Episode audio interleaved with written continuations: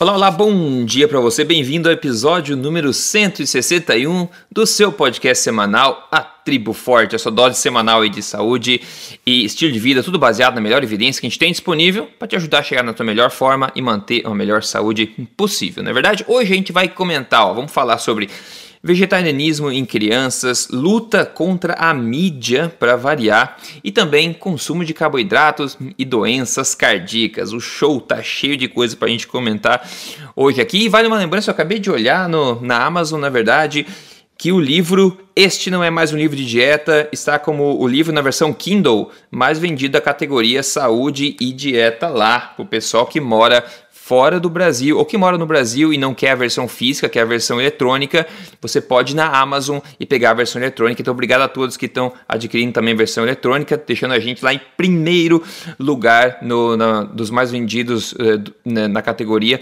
na versão Kindle. De novo, o nome do livro é Este Não É Mais Um Livro de Dieta. Eu acho que pode ser um, um bom é, influenciador positivo para quem precisa liberdade alimentar, enfim, quebrar esses mitos todos. Maravilha, doutor Souto, bem-vindo a esse episódio, como é que tá por aí? Bom dia, Rodrigo. Bom dia aos ouvintes e parabéns aí pela colocação do livro na Amazon. Acho que isso significa que nós estamos ajudando aos poucos a mudar o mundo, né? Ah, com certeza. Acho que cada um de nós fazendo a sua parte, a gente consegue ter um, um, efeito sinérgico bem legal aí. E a gente precisa muito disso, como é que vocês vão ver também no episódio de hoje, tá? Começando já com a primeira coisa, ó. Como nós, todos nós sabemos, é uma grande infelicidade quando a mídia usa do seu poder para construir opiniões na população baseada em argumentos vindo de somente um dos lados. Né?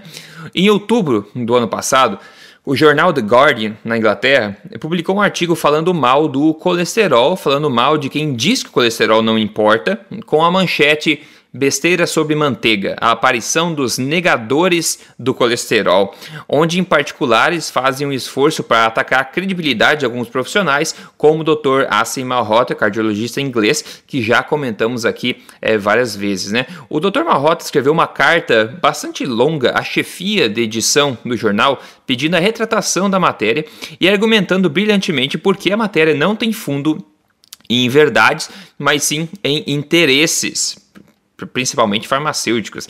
Várias pessoas é, de alto cacifa e apoiaram o pedido dele de retratação da matéria e até agora a matéria continua no ar, mesmo pessoas como até o chefe editorial do British Medical Journal concordando com ele, né? Só que a matéria continua lá. Claro que a matéria, a matéria fala também de estatinas, né? Quando fala colesterol tem que falar de estatina. E pior, alega que muito mais gente é salva pelas estatinas do que tem efeitos colaterais, quando ao mesmo tempo né, a gente tem boas evidências, a gente já falou disso várias vezes aqui, que uma enorme quantidade de pessoas é, tem, quer dizer, muito mais pessoas têm efeito colateral, alega-se mais de 29% pelo menos das pessoas têm efeitos colaterais, em contrapartida, quase ninguém tem benefícios de fato. Né? Enfim, a indústria das estatinas não vai ficar sentada esperando passivamente enquanto as verdades, digamos assim, sobre o colesterol e a eficácia dessas drogas é destruída pouco a pouco. E esse foi um exemplo aí, doutor Sou, da resistência né, de se tirar uma matéria dessa do jornal, sendo que foi, bom, escrita por uma mulher lá, que tem um contato com um professor de Oxford, que obviamente sempre se demonstrou favorável ao uso de estatinas e tal, e acabou professor tentando destruir Roy aí Collins. a reputação. Roy é esse Collins. cara. É esse cara. Então, o que, que Ele... tem que... Como é que a gente se protege desse tipo de coisa? Pois é. Um, o o, Rory Collins, esse é um, é um é sujeito interessante. Né? Uh, ele, ele, como você disse, é professor de Oxford, ele é o chefe uh, de um grupo que faz os estudos e as meta-análises uh, sobre colesterol, reunindo resultados das, dos ensaios clínicos produzidos pela indústria. Né? Uhum. E o Rory Collins e o seu grupo, eles são os únicos que têm acesso aos dados crus desses estudos. Conveniente. Né?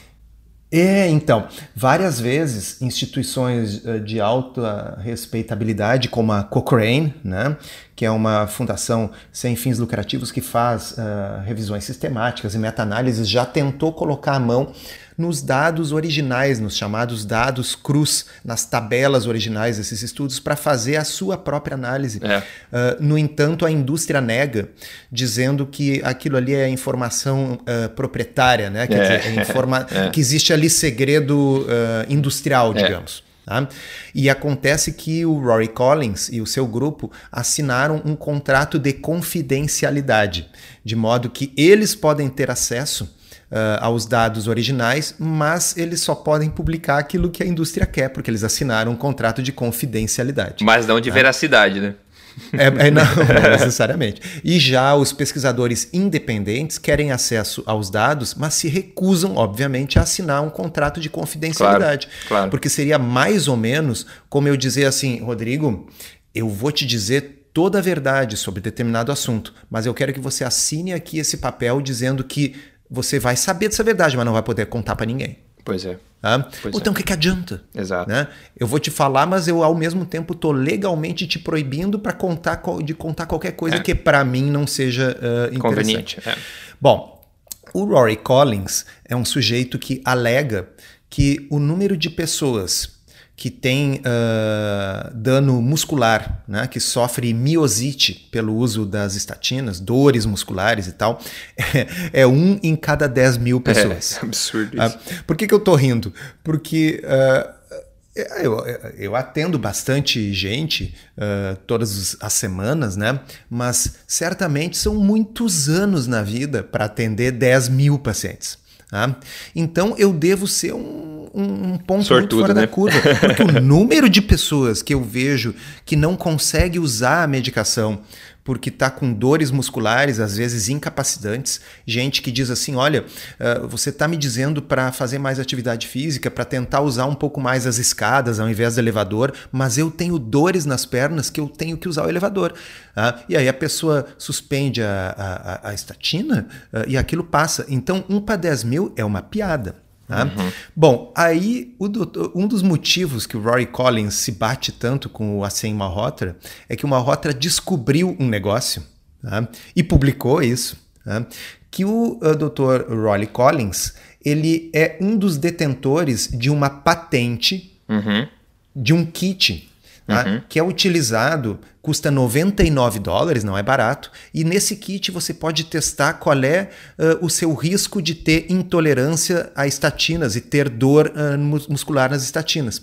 Esse kit, como eu disse, é vendido a 99 dólares uh, para cada teste, e na propaganda é. do kit diz que, eu não me lembro exatamente o valor, mas eu acho que é 29. 36. 29. É, 29. Então, em torno de 30% das pessoas vão sofrer esse efeito colateral. Então, vamos ver se eu esclareço melhor para quem está nos ouvindo. Tá? A mesma pessoa que diz que apenas um em cada 10 mil pessoas tem esse problema é sócio da patente de um kit que é vendido para ver se as pessoas têm, estão sujeitas a ter esse problema ou não. E na propaganda da empresa que vende o kit, consta que isso é importante, comprar esse uhum. kit é importante para você, porque até um terço das pessoas vão ter esse sintoma com as estatinas. Olha a contradição. Então, quando é para vender o negócio, Exatamente. a gente diz a verdade, né? Exatamente. Uh, e então, obviamente, esse um terço está muito mais próximo da realidade. Né? Uh, quando você falou no início ali, olha, alegar que, que, que, o, que o benefício é maior que o risco, eh, para tudo na vida, isso depende da magnitude do benefício e da magnitude do risco. O que, que eu quero dizer com isso? Uh, cinto de segurança salva vidas? Sim. Cinto de segurança tem riscos? Sim. Eu me lembro que uh, quando foi lançada a lei, né, muitos anos atrás, que obrigou o uso do cinto de segurança no Brasil, Algumas pessoas eram contra e diziam: olha, se tem relatos de pessoas que caíram com o carro dentro da água e morreram é, afogados é. porque não conseguiram tirar o cinto. Uhum. Tá? Uh, no entanto, os estudos mostram claramente que o número de vidas salvas é maior do que, do, do que o risco. Mas suponhamos que eu estivesse falando sobre o risco e o benefício de usar cinto de segurança com o carro parado. Uhum. Tá? O carro uhum. não está andando, ele está parado. Bom, provavelmente o cinto de segurança uh, uh, se, se, agrega algum risco, eu não sei, mas benefício não vai agregar com o carro parado. Porque o risco de sofrer um acidente de carro com o carro parado é muito pequeno para que o cinto de segurança possa atuar sobre ele. Então, vou fazer a analogia aqui. Se nós estivéssemos falando de pessoas com alto risco cardiovascular, quem já colocou um stent, quem já tem uma ponte de safena, quem já infartou uma vez Tá? Essas pessoas têm um risco cardiovascular muito elevado e para essas parece haver um benefício do uso da estatina que realmente é superior aos riscos. Tá? Agora, a grande discussão, e é sobre isso que o Malotra escreve, e é isso que a, a jornalista essa caiu de pau em cima, é sobre as pessoas de baixo risco. Uhum. Né? Aquelas pessoas que não têm outros fatores de risco, que bota na calculadora de risco cardiovascular, elas têm lá um risco cardiovascular baixo, mas só porque o seu colesterol total passou de 200, uh, elas estão usando medicação. E isso corresponde à maioria das pessoas que usam estatinas no Reino Unido e provavelmente no Brasil também. É. E o Malhotra fala contra isso e ele deixa bem claro assim, ele diz, olha, eu já prescrevi e prescrevo estatina para muitas pessoas, ele é cardiologista. Tá? Ele diz assim: eu não sou contra a medicação, eu sou contra o uso indevido em pessoas de baixo risco e eu sou contra o, a falta de diálogo no sentido de expor de uma forma que o paciente possa entender a magnitude dos riscos e benefícios para que haja uma decisão compartilhada. Uhum. É. Né? Uhum. é isso aí. Então você explica lá, olha, na sua situação, você tem baixo risco, você nunca teve nenhum evento, né? seus outros mascardores de risco são todos bons. Precisaríamos tratar, digamos, 200 pessoas na sua situação por 5 ou 10 anos para beneficiar uma e você está se expondo aos riscos tal e tal. Você acha interessante ainda assim usar? Se a pessoa diz que sim, tudo bem, mas ela agora está sabendo que a magnitude do benefício é pequena e que os riscos não são irrisórios. Perfeito. Né? É, é, só isso que o Maleotra defende. E, e, e houve assim um, um, assassinato de reputação no Guardian violentíssimo, não só contra ele, mas contra a Zoe Harcombe, que é uma uh, pesquisadora sensacional que a gente volta e meia cita aqui, né? e mais alguns. E uh, citando o Rory Collins, que é um sujeito com altíssimos conflitos de interesse. Essa patente da qual ele é um dos proprietários, esta patente que alega o contrário daquilo que ele defende, deu para o departamento dele em Oxford mais de 350 mil libras. Né? Uh, então, eu não sei você, Rodrigo, eu consideraria isso um certo conflito de interesses. Ah, tá louco. Pois é, e o mais incrível é como ainda tá de pé a bendita da matéria, por mais que tenha tentado tirar todas as formas, né? Mas é aí, fica de novo pro pessoal conhecer, saber que essas coisas são fáceis de ser construídas, esse tipo de argumento na mídia, de uma forma é, monolateral, né? unilateral, não monolateral, unilateral. Então é complicado, o conhecimento, a proteção fica a cargo de cada pessoa. Conhecimento vai ser um escudo contra esse tipo de coisa. Então por isso que a gente tenta compartilhar isso tudo com você, porque você vai encontrar coisas do gênero e vai poder se proteger questionando de forma correta, né? Ceticismo inteligente. Uh, olha só, a gente falou vegetarianismo e veganismo em crianças. É uma boa ideia? Bom, a Academia de Nutrição e Dietetics, né, Academy of Nutrition Dietetics dos Estados Unidos, diz claramente que sim. Eles é, dizendo que a carne e peixes podem ser substituídos sem problema nenhum em crianças por soja e outras leguminosas, ovos e leite. Bom, agora uma revisão publicada em 2018, conduzida na Universidade de Oxford também, é, ironicamente na Inglaterra, analisou as bases para tal alegação tão categórica, né? Analisando as evidências disponíveis que a gente tem sobre vegetarianismo barra veganismo e crianças, bem como a absorção de vitaminas e minerais que são importantes nessa fase. A conclusão dessa revisão foi a seguinte: este estudo argumenta que a Academia de Nutrição e Dietética ignora ou dá pouca importância às evidências diretas e indiretas de que vegetarianismo e pode ser associado com sérios riscos para o desenvolvimento físico e cerebral de fetos e crianças. Uma suplementação regular com ferro, zinco, B12 não irá mitigar esses riscos. Consequentemente, nós não podemos dizer com certeza que vegetarianismo ou veganismo é seguro em crianças. Olha só, essa, esse é o estado da evidência atual, doutor Souto, um assunto ultra, mega sério, né? Vegetarianismo e veganismo em criança, ainda mais com essa onda toda aí ridícula que a gente está vendo de as escolas no, na, em Nova York, né? Agora colocando segunda-feira sem carne, etc. Sendo que não tem base para isso e as evidências que a gente tem apontam na direção oposta, salvo-se quem puder, né? Esse é um assunto muito sério, uh, muito grave e, e, mostra o grau de ideologização do debate. Exato. Né? Porque uh, a academia, essa mesma de nutrição e dietética americana, fica se debatendo sobre dar cá aquela palha, sobre pelo em casca de uhum. ovo, sobre assim pequenos detalhes do estudo observacional que mostrou que o ovo está associado com um risco relativo minúsculo uh, de, de doença cardiovascular, tá certo? Enquanto tem outros estudos que mostram o contrário, e, e para isso eles conseguem se manifestar e dizer: olha, vocês devem cuidar o ovo. Agora, uhum. quando tem um grande nível de incerteza e evidências no sentido de que algo possa realmente fazer mal, mas mal mesmo, quando não é esse debatezinho assim, uh, pode ser que sim, pode ser que não. Uh, pô, o que tem de, uh, de, de, relatos de caso de crianças com retardo de desenvolvimento. Aliás, vocês não precisam ir muito longe, né? Botem no Google né? E vocês vão encontrar reportagens de pais, especialmente na Europa, que são Sim. presos e as crianças Sim. são retiradas dos pais e dadas para adoção, colocadas em orfanatos, porque as crianças estavam quase morrendo, porque os pais veganos estavam uh, deixando as crianças uh, extremamente doentes e desnutridas. Uhum. Né? Quem nunca viu isso em algum telejornal ou no jornal, bota no Google para ver, volte e meia aparece, é um tema recorrente. Então, não há dúvida de que é possível prejudicar e prejudicar muito, inclusive ao nível da morte, né? uhum. uh, crianças, se nós não tivermos um extremo cuidado. E o que eles estão dizendo nesse artigo é que com esse extremo cuidado, ok, a criança não vai morrer e tal, mas é questionável se não vai prejudicar no longo prazo o desenvolvimento. Exato, no longo tá? prazo. Uhum. veja bem, existe um, um princípio em, em medicina né, que uh, se usa o termo latino, que é aquele primo non nocere, né? Antes de mais nada, não prejudicar. Né? Então, antes de eu verificar se algo que eu vou fazer ou não pode ajudar, o primeiro, primeiro passo é se eu vou fazer alguma coisa que não seja ruim, que não prejudique. Exato. Né? Então, em saúde pública, eu diria que isso é muito mais importante. Porque se eu tenho na minha frente uma pessoa que está doente, tá?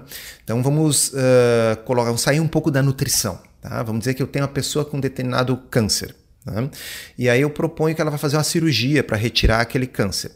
Essa cirurgia ela pode prejudicar a pessoa, ela pode ter consequências. As cirurgias têm riscos, ou daqui a pouco a pessoa vai ficar com uma sequela na sua qualidade de vida daquela cirurgia.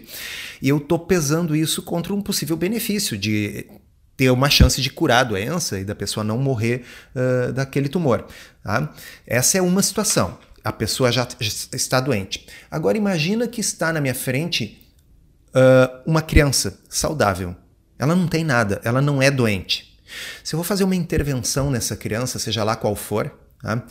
eu tenho que ter o meu critério, a minha barra uh, para definir se eu posso ou não fazer alguma coisa tem que ser muito mais alta, tem que ser uhum. um critério muito mais severo. Se eu tiver qualquer chance de estar tá prejudicando, então não faça. Exato. Tá? Exato. Que é a situação que nós estamos falando aqui. Dizer que há controvérsia sobre se vegetarianismo ou veganismo é problemático para crianças em crescimento é, é, é, é, falar uma linguagem, sabe? Controvérsia não, eu digo que. É ser conservador. É ser conservador. Existe um monte de evidências que esse artigo aí que nós estamos falando sumariza, né? No sentido de que sim, é bastante prejudicial em muitas situações. Tá? E aí a gente pegar e colocar isso de forma populacional, que, que nós estamos querendo dizer aqui? Por exemplo, a tal da segunda sem carne. É, exato. Tá? Eu acho que ficar uma vez por semana sem comer carne uh, vai impedir as crianças de crescer e se desenvolver? Não, porque graças a Deus nos outros seis dias elas vão comer, né? Tá? Espero que sim. Agora, é, é, o problema é o seguinte: nesse dia, nessa, nessa segunda. Porque não vamos ser tolinhos aqui, pessoal, né? Não, não, não vamos ser ingênuos. Qual é o objetivo disso? O objetivo é contaminar os outros seis dias. O claro. objetivo é, naquele dia, em sala de aula, discutir uh, o seguinte: por que, que nós estamos fazendo isso hoje? Para lembrar aquilo que nós deveríamos estar fazendo todos os dias. Se nós realmente pensássemos na saúde do planeta, pensássemos no bem-estar animal, ao invés de ser a segunda, seria a semana inteira. Ou seja, isso é uma ferramenta ideológica né, para mexer com a cabeça das crianças. As crianças vão chegar em casa e dizer: Olha só, pai, mãe, Exato. eu aprendi hoje que essa carne que a gente come aí faz mal para nós. Vai aumentar o nosso risco de morrer do coração e é um desastre para o planeta, vai fazer com que o oceano suba 3 metros e invada a casa da praia. Uh, e, e, aí, daqui a pouco, essas crianças vão estar tá comendo macarrão todos os dias. Uhum. Tá certo? Exato. Por causa desse negócio. Então, é. sim, é uma coisa irresponsável. Tá? É, uma, é, é, é um grande experimento não controlado. Tá? Porque quando, uh, uh, se você, ouvinte, né, resolve entrar numa, numa, experiência, digamos que a, a Universidade Federal aí do seu estado resolva fazer um ensaio clínico randomizado uh, sobre algum assunto de nutrição. E aí você recebe uma cartinha dizendo: Você gostaria de participar do nosso estudo? Se você concordar, você será sorteado para um grupo que vai fazer uma dieta X ou para o grupo que vai fazer uma dieta Y. Aí você assina um termo de consentimento no qual você sabe que pode haver riscos. Pode ser que você seja sorteado para um grupo de dieta que piore a sua saúde tá certo? Mas você está querendo contribuir para a ciência, você é um adulto, você é maior de 18 anos e assinou ali que você mesmo assim quer participar. As crianças, essas das escolas, elas não têm essa opção. Exato. Tá? Ninguém está perguntando se elas concordam ou não com essa segunda sem carne. Ah, mas se ela quiser, ela pode trazer na lancheira. E o bullying? Como é que vai ser? Exato. É, é. Mais do que isso, ela não vai querer, porque ela vai ouvir as figuras de autoridade, os professores e tal, usando aquela segunda-feira para dizer que isso é uma coisa ruim. Então ela vai entender que se o professor de ciências disse aquilo, é porque deve ser verdade. Os pais dessas crianças vão achar que deve ser verdade. Né? E nós estamos conduzindo um grande experimento em nível uh, populacional, mas nós não estamos distribuindo o termo de consentimento informado, porque outra, nos termos de consentimento, a gente, onde a gente coloca os riscos e os benefícios, tem um parágrafo que diz ali: você tem o direito de não participar, de se recusar a participar, e você tem o direito de sair da pesquisa a qualquer uhum. momento. Uhum. Isso foi definido num, num, num, protocolo, se não me engano, de Helsinki, na Finlândia, décadas atrás, que estabeleceu os critérios de ética em pesquisa. Né? Uhum. Por quê? Para que nunca mais houvesse coisas como as pesquisas com prisioneiros, por exemplo, que não tinham. O prisioneiro ele não tinha opção, o pessoal simplesmente randomizava: olha, da célula 1 a 10 nós vamos fazer tal experiência, da célula 11 a 20 vai ser outra. E ninguém perguntava para o prisioneiro se ele queria participar ou não, ele era preso afinal, né? Os nazistas também não perguntavam lá para pro, os seus prisioneiros se eles queriam participar de experimentos ou não.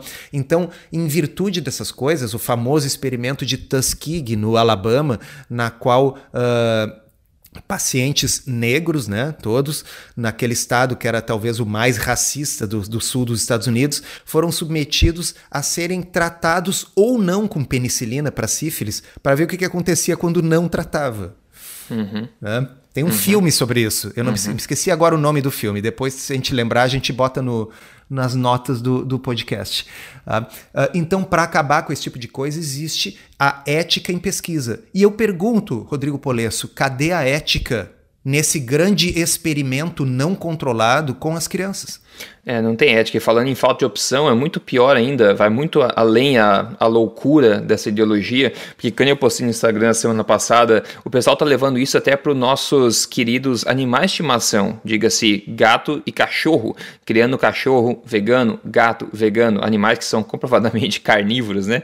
Então a ideologia tá indo muito além, e eu tava vendo no YouTube esses dias, que a gente comentou já sobre esse assunto todo é, bem recentemente, mas que os veganos, principalmente vegano, que é o pior caso de todos, né, a pior é, estratégia alimentar já criada na história da humanidade, eles estão começando a cair que nem fruta madura. Quem está sendo vegano há mais tempo. Porque no começo pode sentir bem, mas com o tempo você começa a sentir todos os problemas que parecem ter uma, é, bem ser bem comuns entre as pessoas que fazem isso. Então eles acabam se convertendo ou acabam é, não se convertendo publicamente, mas acabam comendo um ovo aqui, um peixe aqui para poder se curar.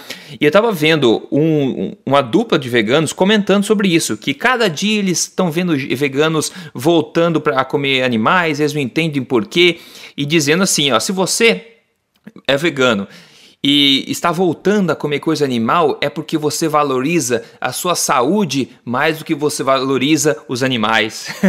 eu falei, meu Deus, eles estão começando a assumir já, tá, tá começando a assumir que o veganismo não é a melhor estratégia para a sua saúde, mas eles estão elevando a preocupação dele com os animais. É novidade, nós também somos animais, seus cabeça oca, né? Todo animal, a sobrevivência tem que ser prioridade número um. Se a gente amar os animais mais que nós mesmos, nós vamos se eliminar como espécie, né? É, colocando abaixo todo o princípio natural da evolução. Então, mas é engraçado ver, doutor Souto, que eles mesmos agora estão começando a pensar: não, eu não sou vegano porque é mais saudável para mim, é porque eu gosto dos animais mais que eu gosto de mim mesmo. Entendeu? Que nível de loucura? Não, é, é, é realmente uh, incrível. Uh, eu, eu li esses dias um artigo muito interessante no qual se comentava uh, do, da arrogância que precisa ter para imaginar que o ser humano é capaz de interferir uh, num ecossistema complexo e controlar as consequências dessa intervenção. Uhum, né? é, é, é. Por que, que eu estou comentando isso? Porque uh, dentro da, da, da, dessa uh, alucinação da, do pensamento vegano, uh, existe ideias do tipo, olha, nós temos que acabar não apenas com o sofrimento animal imposto pelo ser humano, nós temos que acabar com todo o sofrimento animal. Tá? Bom, isso aí é. significa o quê? Uh, que nós vamos ter que evitar que haja a predação dos herbívoros pelos carnívoros. Sim, não só isso, até as macrofages dentro do nosso corpo tem que parar de comer é. Vai ser difícil. Aí, uh, qual é o problema? Se você pegar e impedir uh, que, que o leão coma a zebra, né? Uh, ou as gazelas, enfim, começa a haver uma proliferação excessiva desses herbívoros, porque o controle populacional deles é feito por predação, né? Exato. Tá? E ao mesmo tempo, bom, aí você vai condenar o, o, esses carnívoros a, a morrerem de fome. Tá? Então, o pessoal chega ao extremo de imaginar um futuro no qual os herbívoros, os carnívoros vão ser alimentados com carne de laboratório, tá? e os herbívoros vão receber anticoncepção. Ah, é, meu Deus do céu. Tá? Então, é assim, vocês entendem que, uh, assim, levar às últimas consequências esse tipo de pensamento nos leva para uh, um mundo de fantasia uh, num, num, nível né, que realmente. E, e, as mesmas pessoas têm realmente a fantasia de que nenhum animal morre para fazer o seu tofu. É, é, exato. Exatamente. Uh, então, assim, por, uh, deixa até lembrar, assim, né, pessoal, por que, que a gente está tocando tanto nesse assunto? Parece que agora virou. As... Porque toda semana sai uma notícia, né? Toda vez sai uma notícia. E agora, por exemplo, nós temos editores Uh, em uh, grandes organizações jornalísticas que claramente adotaram essa agenda. Né? No podcast passado, nós falamos sobre o negócio do ovo. Né? Uhum, uhum. Ainda ontem à noite, um telejornal, o mesmo telejornal, colocou novamente uma reportagem sobre o mesmo estudo, mas dessa vez ao invés de falar do ovo, eles falavam especialmente, especificamente do colesterol na dieta, porque aquele estudo ele tinha as duas abordagens. O estudo falava Sim, sobre já vou revisar isso aí já para a gente falar do ovo e sobre o colesterol. E isso foi entender. na mídia de novo, quer dizer, para que fazer duas reportagens distintas ocupando vários minutos nobres do telejornal sobre o mesmo assunto baseado num estudo de péssima qualidade, porque existe essa o de todas as formas nós temos que avançar a agenda vegana, só não vê isso quem não quer. Fala, Isso. Rodrigo. É, não, exatamente, exatamente. E podia ficar falando aqui por horas, na verdade, sobre esse tema, que é um dos meus favoritos, na verdade. Mas vamos lá. É, deixa eu falar o caso de sucesso de hoje aqui de uma pessoa que não está seguindo a estratégia vegetariana e não está seguindo a estratégia vegana, e é por isso está seguindo, conseguindo resultado, seguindo a alimentação forte, que com certeza não permite veganismo. Quem mandou pra gente foi o Harrison Lucas. Ele falou: finalizei hoje o desafio de 30 dias, o código emagrecer de vez. Estou muito feliz com os resultados. Peso, menos 11 quilos. Cintura, menos 11 centímetros. Perna, menos 12 centímetros de perna. Caramba! E tudo isso em 30 dias, seguindo a primeira fase do programa Código Emagrecer de Vez, que é basicamente elevando a densidade nutricional da sua dieta, claro, baseando também a alimentação dos alimentos mais nutritivos do mundo, que são, coincidentemente, os animais. Se você quer participar também, se você quer emagrecer com prioridade, é a sua melhor tacada baseada em evidência, entra em código emagrecerdevez.com.br e veja a apresentação lá. Ó, você acabou de falar do, dos ovos, né? Então vamos recapitular isso aí, ó. No podcast passado a gente falou do, do bafafá que explodiu na mídia dizendo que o consumo de ovos e colesterol está associado a maior incidência de doença cardíaca. Isso saiu em todo lugar. E de novo, como o Dr. Soto falou agora, né, o eco desse tipo de porcaria. Nós falamos sobre o estudo que para começar um estudo associativo, ou seja, jamais provando causa e efeito, mas além disso, a associação mostrada por ele é ínfima e bem provavelmente simplesmente uma margem de erro ali. Nós falamos dos critérios de Bradford Hill, de significância da força da associação nesse tipo de estudo. Ele dita que se a força da, de associação encontrada nesse tipo de estudo for menor que 2, não deve nem ser considerado. A força da associação no estudo dos ovos, pasme, foi de 1,17 e 1,18. Em termos absolutos, é tipo 3 ponto coisa por cento. Ou seja, no estudo desse porte, é obviamente alguma coisa, um erro, uma margem de erro fácil, né? Em outras palavras, o estudo é absolutamente inútil em mostrar qualquer associação entre ovos ou colesterol e mortalidade ou doença cardíaca. Agora. E mais um detalhe, né, diga, Rodrigo? Diga. Uh, tem vários outros estudos sobre o mesmo assunto, sobre ovos e doença cardíaca, que encontraram a correlação contrária, mostrando que o consumo de ovos era protetor, e tem meta-análise disso. Porque esse também é um dos critérios de Bradford Hill, nós vamos falar depois, que é a consistência dos achados de vários estudos. Isso. E se você tem um nível maior de evidência, né, o nível inferior acaba se tornando meio inútil. Né? Então, por que, que a atenção toda vem no nível inferior? É sempre bom reciclar medo no pessoal, eu acho. É, isso é ridículo, né? Enquanto, como a gente tá falando, enquanto já existem né, ensaios clínicos randomizados, meta-análise e outras coisas mostrando de como uma dieta rica em animais, por exemplo, ovo e colesterol, podem ser benéfica. No entanto, se a gente fosse jogar o mesmo jogo que a mídia jogou com esse estudo, né, nós traríamos à tona é, a seguinte revisão recém-publicada agora no final de fevereiro. Essa é uma meta-análise de 12 estudos associativos, também prospectivos de cohort epidemiológico, que coletaram dados sobre o consumo de carboidratos e também carga glicêmica e índice glicêmico desses carboidratos, a fim de achar uma associação com doença cardíaca. E quer saber quais foram os resultados? Bom, lembre-se, para causar um alvoroço gigantesco na mídia, bastou uma associação de 1,17 e 1,18 no estudo dos ovos. Os resultados dessa meta-análise mostraram que uma dieta com alta carga glicêmica tem uma associação de 5,5 com doença cardíaca. Uma dieta com consumo de carboidrato de alto índice glicêmico tem uma associação de 4,71 com doença cardíaca. E as conclusões do estudo são as seguintes: e essas pessoas conhecem os critérios de Bradford Hill que a gente falou. Eles falam o seguinte: associações fortes e provavelmente causais de consumo de carboidrato de alta carga glicêmica e índice glicêmico existem entre as populações estudadas. Esses resultados suportam a consideração desses marcadores de qualidade dos carboidratos nas diretrizes alimentares para a população geral. Olha só, aí tá falando em Dr. Souto em 5.5 comparação a 1.17, ainda é um estudo observacional, ainda é um estudo de, que não vai provar causa e efeito, mas segundo o Bradford Hill, uma associação tão forte assim como acontece no cigarro também tende a, é, a, a mostrar que pode ser, pode existir uma relação causal. E na boa, Quantos ensaios clínicos randomizados a gente tem mostrando que sim, né, quando você abaixa, corrige esse problema da carga glicêmica, a gente tende a melhorar, né? Agora, se a gente for jogar o mesmo jogo, isso estaria em todo canal de televisão hoje, né? Por que, que não tá? Sim, porque se um estudo com 17% de risco relativo tá em toda a mídia, por que, que um de 440, 450% de risco relativo não tá? Que é o caso aqui, né? É, Sim, porque não é polêmico 440%. É. 450%.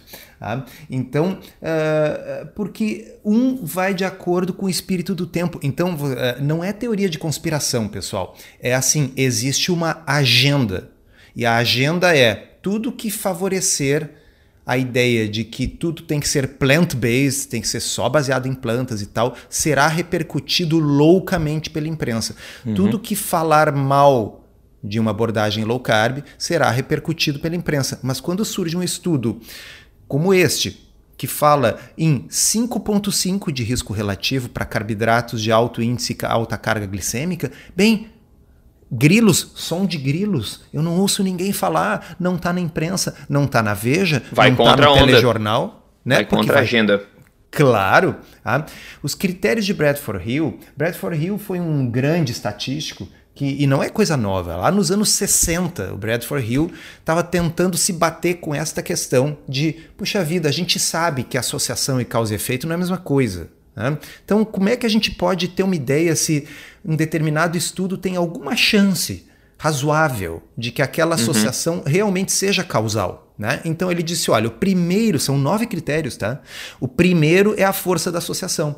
Então, essas associações, essa 17, 18% aí, era, era do colesterol na dieta, mas aquela do cada meio ovo.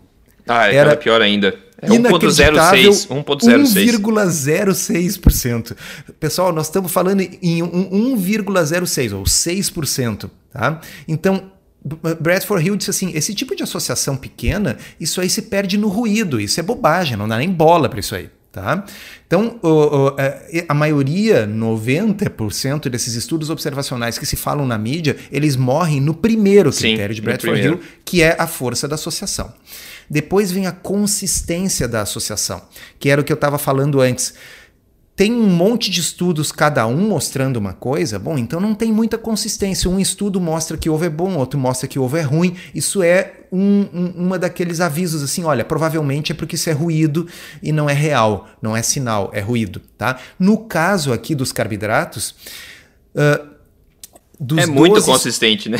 Ei, olha aqui, dos 12 estudos selecionados tá? para fazer essa meta-análise, foram os estudos de melhor nível de evidência, tá? a direção das associações de maior carga glicêmica com maior risco cardiovascular foi consistente em 100%. É, tá? 100%. Ou seja, não teve nenhum que mostrou que uma carga glicêmica maior tivesse associado com um menor risco cardiovascular. É absolutamente consistente essa associação nos estudos. Tá? Para índice glicêmico é 90% e para carboidratos como um todo é 80%. Então, a, a, a carga glicêmica, que nós sabemos que é o mais importante mesmo, para quem não é da área precisar lembrar, é assim, ó. Índice glicêmico é, é, vamos dizer assim, é a velocidade com que a glicose sobe no sangue quando você consome determinada coisa. A carga glicêmica leva em conta o quanto de carboidrato, quantos gramas, com a quantidade de carboidrato tem numa servida típica daquele alimento. É. Né? Então, por exemplo, cenoura, ela tem um índice glicêmico alto, mas ela tem uma carga glicêmica baixa. Né?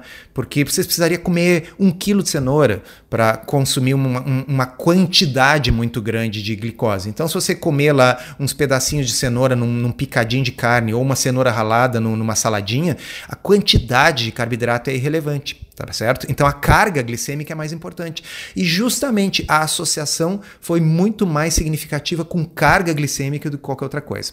Aí o terceiro tópico do, do, do Bradford Hill, tá? chama especificidade.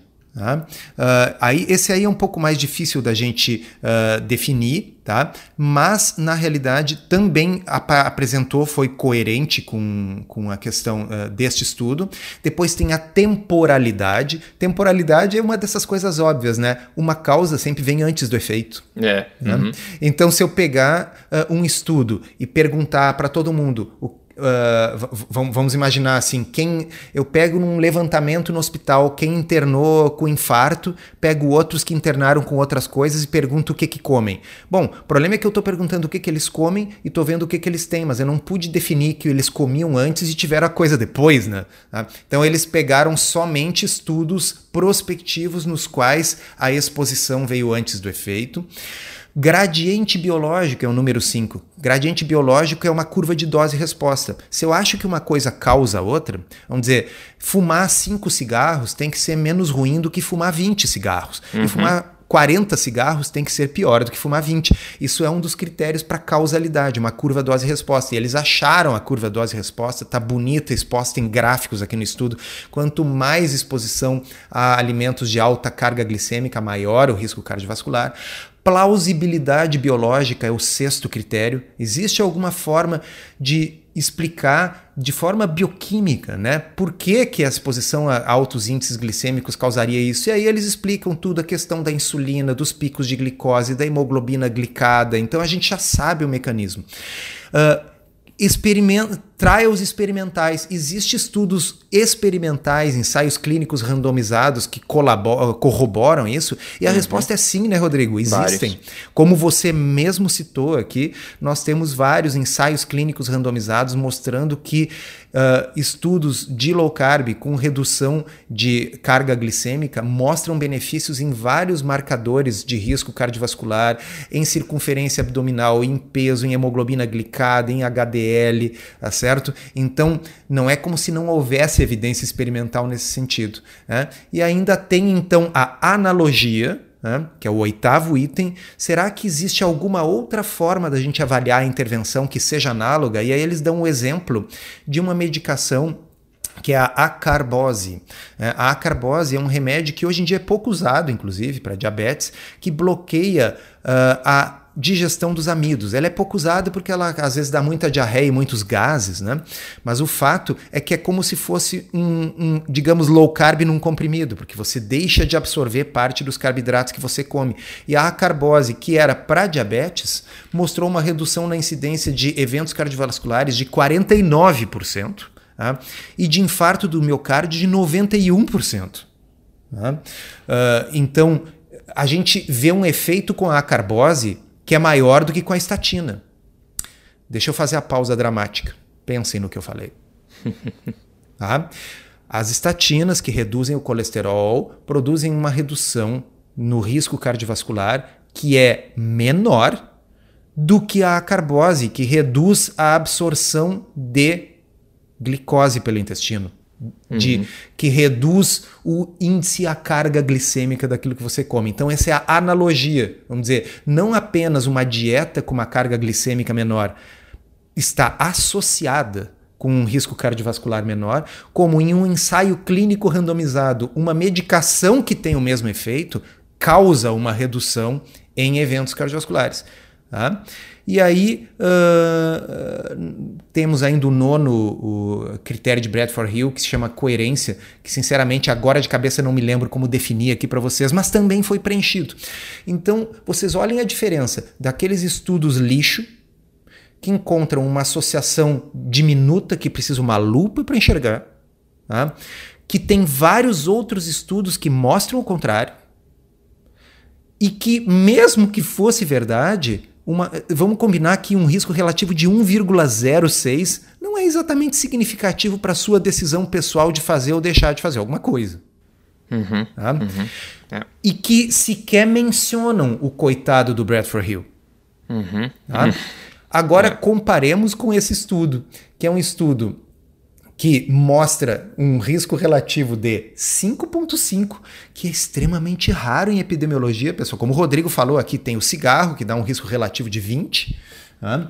Uh, e olha, sinceramente, eu não me lembro de cabeça agora. Depois vou estudar, quem sabe no podcast no próximo eu diga alguma coisa que tenha algo próximo de 5,5. 5,5 é um efeito gigante. Tá? É. E os autores ainda se esforçam em ver se a coisa preenche todos os nove critérios de Bradford Hill. É. Qual é a mídia que tem para esse estudo?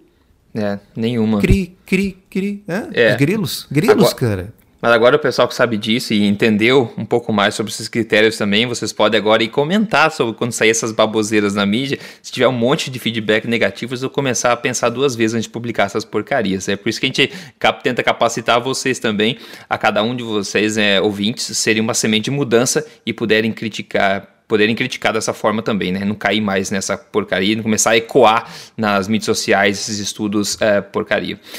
Enfim, uh, Degustação, degustação, hora da degustação. Na verdade, estou gravando esse podcast antes do almoço e vai ser completamente, é, completamente vegetariana de segunda mão. Minha alimentação hoje vai ser, tá, já coloquei em cima, tá preparado duas ripas de costela de porco, né? O porco que faça o vegetarianismo eu como ele, então eu faço um outsource dessa, dessa tarefa.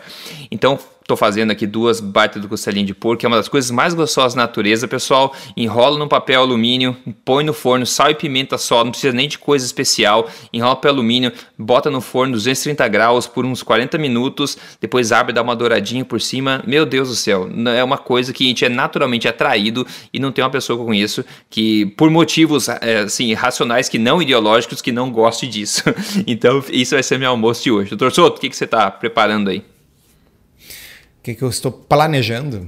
Hum. É, planejando eu não sei, porque hoje quem me segue no Instagram já descobriu que quando eu almoço na minha mãe, tem uma cozinheira de mão cheia lá que se chama Sila. E a Sila agora tem Instagram. Tá? Então vocês procurem lá que eu já repliquei algumas receitas da Sila. Sempre é uma surpresa o que, que eu vou comer no almoço. Tá? Uhum. Tá?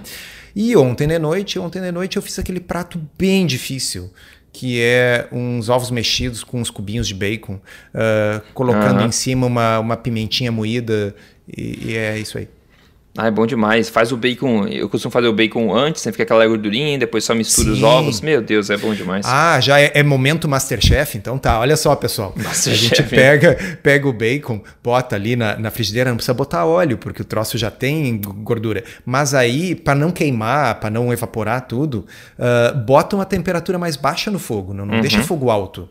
Porque uhum. aí vai derretendo a gordurinha claro. aos poucos e forma uma pocinha daquela uh, gordurinha com um sabor uh, indescritível.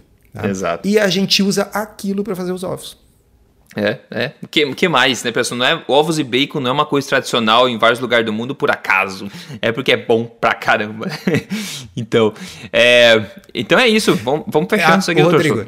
Diga. Deixa eu te contar mais uma. Eu acho que você já sabe, mas contar para os nossos ouvintes. Ah. Uh, porque o pessoal vai dizer: ah, mas bacon é carne processada, tem nitrito, ah, vai causar sim. câncer de intestino.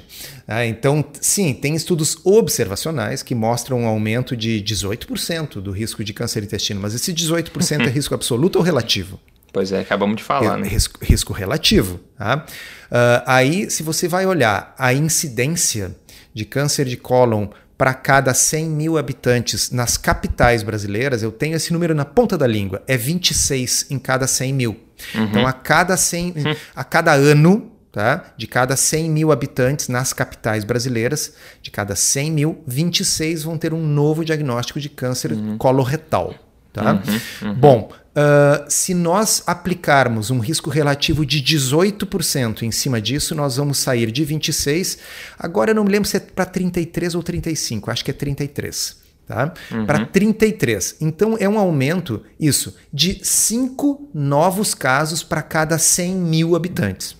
Uhum. Se fosse, ah. claro, verdadeira associação do se bacon. Se fosse verdadeiro. Porque se nós fôssemos usar os critérios de Bradford Hill, nos quais nós precisamos analogia, né, nós teríamos que ver, existe algum estudo experimental no qual o bacon cause câncer de cólon. E aí tem um muito engraçado, uh, que é um estudo em roedores, nos quais eles tentaram ver se o bacon causava câncer coloretal nos roedores, e os roedores que consumiram bacon foram protegidos contra o câncer ah, coloretal. Ah, que bom. É, ah, muito bom. E aí alguém vai me dizer assim: ah, pois é, mas são roedores, não se aplica a ser humano. Ah, é verdade? Então tem um monte de bobagem que se diz em nutrição que também não se aplica a ser humano, porque é em roedores. E you can't have it both ways. Uhum, né? é. Ou roedores são super importantes, e nesse caso você deve comer bacon para prevenir o câncer de intestino. Né? Ou roedores realmente não representam aquilo que acontece no ser humano, e é o que eu tendo a concordar Bom, nesse caso, o que eu posso dizer para vocês é o seguinte: se fosse verdade que há uma associação entre bacon e câncer de colo retal, são cinco novos casos para cada 100 mil habitantes. E você decide se isso é um motivo para você comer bacon ou não. É que nem aquela história das estatinas. Eu respeito a pessoa que me diz assim: não, eu prefiro não comer carnes processadas, porque eu sei que as carnes in natura são mais saudáveis. Uh, e tá bem, né? Se a pessoa acha que 5 em 100 mil é um número que lhe assusta, tá bem. Para mim, mesmo que eu admita que, que haja esse pequeno aumento, eu não estou convencido, sinceramente, mas suponhamos que fosse verdade, por, uh, vamos ver, uh, 5% é 0,05. Tá? Em 100 mil, então, é 0,00005. Tá? Por 0,00005 é, de aumento de risco, eu, eu como bacon de vez em quando, sem dúvida. Ah, sem dúvida. Uma vida de bacon vale mais que isso. É isso ah. E assim o bacon trouxe para vocês mais uma pérola da estatística. É isso aí. Pessoal, siga a gente no Instagram, siga lá Rodrigo Polesso, tudo junto 2S, JC Souto ou ablc.org.br também lá no Instagram. Faça parte desse círculo aí positivo. E também faça parte da Tribo Forte, entra lá, triboforte.com.br, veja o que está te esperando lá dentro. Maravilha, pessoal. Obrigado, torcedor, pelo, pelo tempo aí. E a gente se fala no episódio seguinte, semana que vem. Obrigado, um abraço, até a próxima.